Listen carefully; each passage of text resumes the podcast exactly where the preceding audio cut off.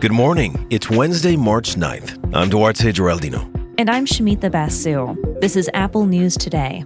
Each morning, hear about some of the most fascinating stories in the news and how the world's best journalists are covering them. As Russia's attacks on Ukraine continue, Ukrainian doctors are working overtime to treat the injured on both sides of this conflict. Christopher Miller is a reporter for BuzzFeed News who is on the ground in Kiev he spoke with one doctor named Vitali. Vitali told me that in the first week of the war, he never even left the hospital. And he said he had only slept for maybe 15 minutes to an hour and he was exhausted. And the surgeons that he works with are also exhausted. And he said that it was taking a, a real psychological and mental and, and physical toll on them. It's not just the long hours, it's also that Vitaly and other Ukrainian doctors like him are sometimes treating injured Russian soldiers. Miller told us about three soldiers who were brought into the emergency ward around a week ago. They said they were from Kiev, but they didn't speak Ukrainian. They spoke Russian. They couldn't name any neighborhoods in the capital city, and they refused to answer many questions. They had gunshot wounds. One of them had a broken leg. Eventually, Ukrainian officials confirmed that they were Russian soldiers and that they stole Ukrainian uniforms during an assault on Kiev. For Vitaly, treating those men was tough. He was honest um, in saying that, you know, for him, it was it was a very difficult thing. He he used some pretty powerful language to describe how he felt about treating people who had essentially been a part of this force that had killed so many Ukrainians. Vitaly asked BuzzFeed not to reveal his last name or hospital for security reasons. One of the Russian soldiers he treated died. The others were moved to a jail inside the hospital where they recovered. For Vitaly, the idea of saving enemy lives brought up conflicting feelings that maybe his time would be better spent helping Ukrainian soldiers and civilians.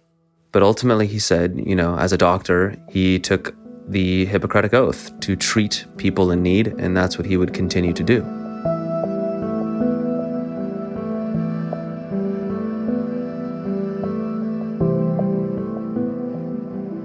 Thousands of anti war protesters have been arrested in cities across Russia. That's according to a human rights group.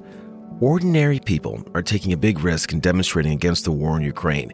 And this illustrates that there is a growing domestic divide over this invasion. No to war. That's what they're shouting as they march through Moscow. Videos like these are filling social media feeds. NPR reports on how Russia recently criminalized war protests and independent reporting. The penalties, they include up to 15 years in prison. Russia has long gone after activists and opposition figures. Putin's biggest political rival, Alexei Navalny, has been in jail for more than a year now. Over the weekend, he tweeted from prison, calling on people all over the world to protest Russia's invasion every day. Navalny said each arrested person must be replaced by two newcomers. The human rights group OVD Info says some protesters in Russia were tortured at police stations. Some were denied access to lawyers. One Russian protester who was detained in the early days of Russia's invasion of Ukraine spoke to NPR. She said these protests, they feel different than anti-Putin protests of the past decade. She says people are angrier and protesting is more dangerous because of the stronger police response and the new laws. She said she doubts these demonstrations will really do anything to change Putin's mind, but she's doing it for future generations of Russians, so she can someday say she stood up against what happened in Ukraine.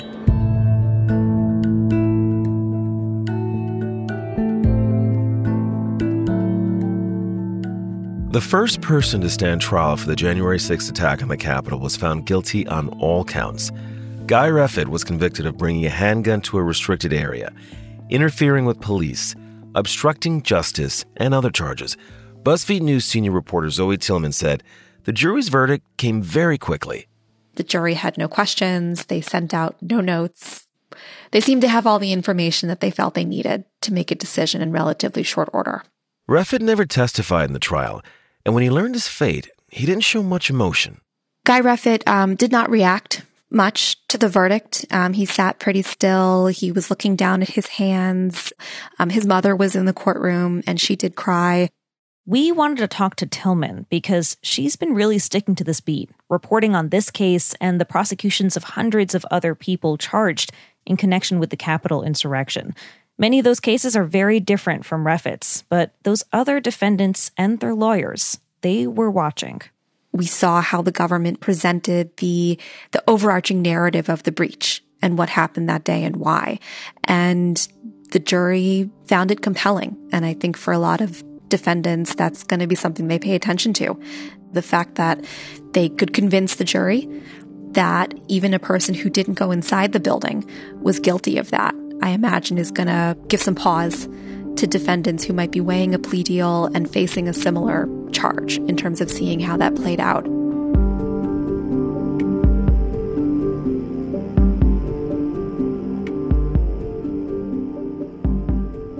President Biden announced yesterday that the United States will ban Russian oil imports. And he said Americans are going to feel it. The decision today is not without cost here at home. Putin's war is already hurting American families at the gas pump. A Wall Street Journal poll shows a large majority of Americans are in favor of the ban, even if it drives up energy prices. But that support may not last if gas prices keep breaking records. CNN looks at what the Biden administration is trying to do to ease the sticker shock. Some of it involves working with other governments that the White House has tried to isolate or avoid. You can see this in the news out of Venezuela, which just released two Americans from prison. This comes after U.S. officials made a rare visit to Caracas. Detained Americans was just one topic, along with potentially lifting sanctions on Venezuela. That could lead to more of the country's oil going to the U.S. As CNN explains, Biden's willingness to engage with controversial regimes shows he may be willing to do a lot in order to make Moscow heard. There are also signs of a new approach to Saudi Arabia. Biden once talked of a recalibrated relationship and effectively refused to speak with the crown prince, but lately, key administration officials have met with Saudi counterparts. They talked about collaborating with the oil rich nation to manage energy market pressure. The U.S. produces a lot of its own oil and relies less on Russian energy than some of its European allies, so it has a bit more leeway to say no to Russian oil. Still, the country is hungry for energy. The new diplomacy is a reminder of one of the cold, hard facts of the energy market. If you stop buying oil from one autocrat, you might have to make a deal with an autocrat somewhere else. You can find all those stories and more in the Apple News app. And when you're in the app, keep listening to hear narrated articles from our News Plus partners. We'll talk with you again tomorrow.